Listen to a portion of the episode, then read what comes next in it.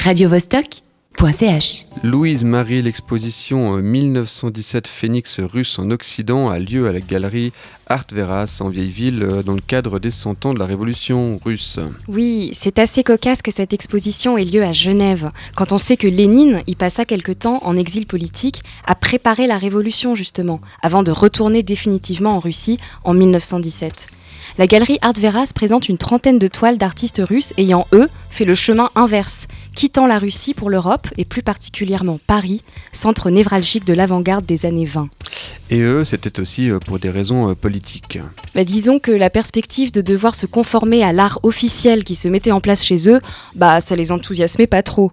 Peindre des paysans dans leurs champs à la gloire du parti, c'était pas trop leur truc. Là, on parle d'artistes hyper novateurs, hein, comme euh, Soutine, Chagall ou Tamara Lempicka. Euh, D'accord, et tu l'as ressenti la fameuse âme russe avec ces artistes? Niet, niet. En fait, c'est pas le côté russe qu'on ressent, la nostalgie du pays quitté, tout ça. Là, on est face à un ensemble d'artistes très hétéroclites qui se sont juste retrouvés à un moment donné au même endroit. Donc, c'est plutôt comme un cours d'histoire de l'art avec tous ces courants en isme, fauvisme, cubisme, futurisme, pointillisme, impressionnisme. Bref, on a même à côté des tableaux des costumes des fameux ballets russes de Diaghilev. Donc, c'est plus un instantané d'une époque, les années folles, plutôt qu'une carte postale de la diaspora russe. Ça pourrait avoir un aspect euh, fourre-tout, où les œuvres se mélangent sans se distinguer vraiment. Mais on y découvre aussi des artistes marquants, comme Marevna, la première femme peintre cubiste. Rien que pour elle, ça vaut le coup d'y aller. Visualiser. Un couple lors d'un rendez-vous galant autour d'un verre. Ils sont tous les deux complètement déformés par les arêtes cubiques qui quadrillent la toile. Lui porte un uniforme militaire, elle des barésies et une robe à pois décolletée. Hum. Mais petit détail tue l'amour, elle porte un masque à gaz et son visage à lui est une tête de mort. Sexy. Le tableau s'appelle La mort et la femme, peint en 1917 par Marevna. Il raconte euh, les tranchées, l'horreur et l'absurdité de la guerre avec une bonne dose d'humour noir et de sarcasme. Sur d'autres toiles, cette Marevna mélange le cubisme et le pointillisme dans un style ultra reconnaissable.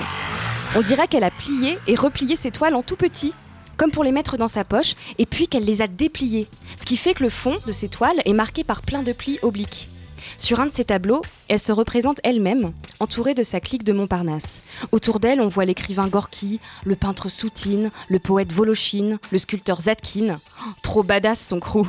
C'est un peu l'équivalent du selfie d'Hélène de Généresse aux Oscars 2014. Ouais, enfin, on n'a rien inventé, quoi. non, vraiment pas. Et d'ailleurs, c'est drôle de trouver des motifs quasi psychédéliques sur certaines toiles, complètement 70s avant l'heure. Je pense à un tableau d'un autre artiste, Burluc. On y voit une usine avec des longues cheminées qui rejettent des vapeurs ondoyantes de toutes les couleurs. Elles envahissent toute la toile. Oh, un vrai trip sous LSD. Aussi, avec le recul de 2017, on voit que tous ces artistes étaient de vrais touche-à-tout. Ils naviguaient entre les différentes formes d'art très librement et on a un peu perdu ça aujourd'hui. Les arts sont très segmentés, institutionnalisés, alors qu'à l'époque, on sent une vraie démarche d'art total. L'artiste Sonia Delaunay, par exemple, elle déclinait son art sur des textiles, des costumes de théâtre, des chaussures, des bijoux. Bref, il faut oser sonner et pousser la porte de cette galerie. On n'en a pas forcément le réflexe, bah on se dit qu'on n'en a pas les moyens. Mais en fait, on peut juste admirer des tableaux ailleurs que dans un musée bondé de monde. Et ça, ça fait du bien. Ici, il y a tout l'espace et le calme nécessaire pour observer ces fameux phénix. Et n'oubliez pas, ils ont su renaître une première fois quand ils ont quitté leur pays natal, mais c'est à travers vos yeux qu'ils pourront continuer à renaître de leurs cendres, du moins jusqu'au 29 juillet. radiovostok.ch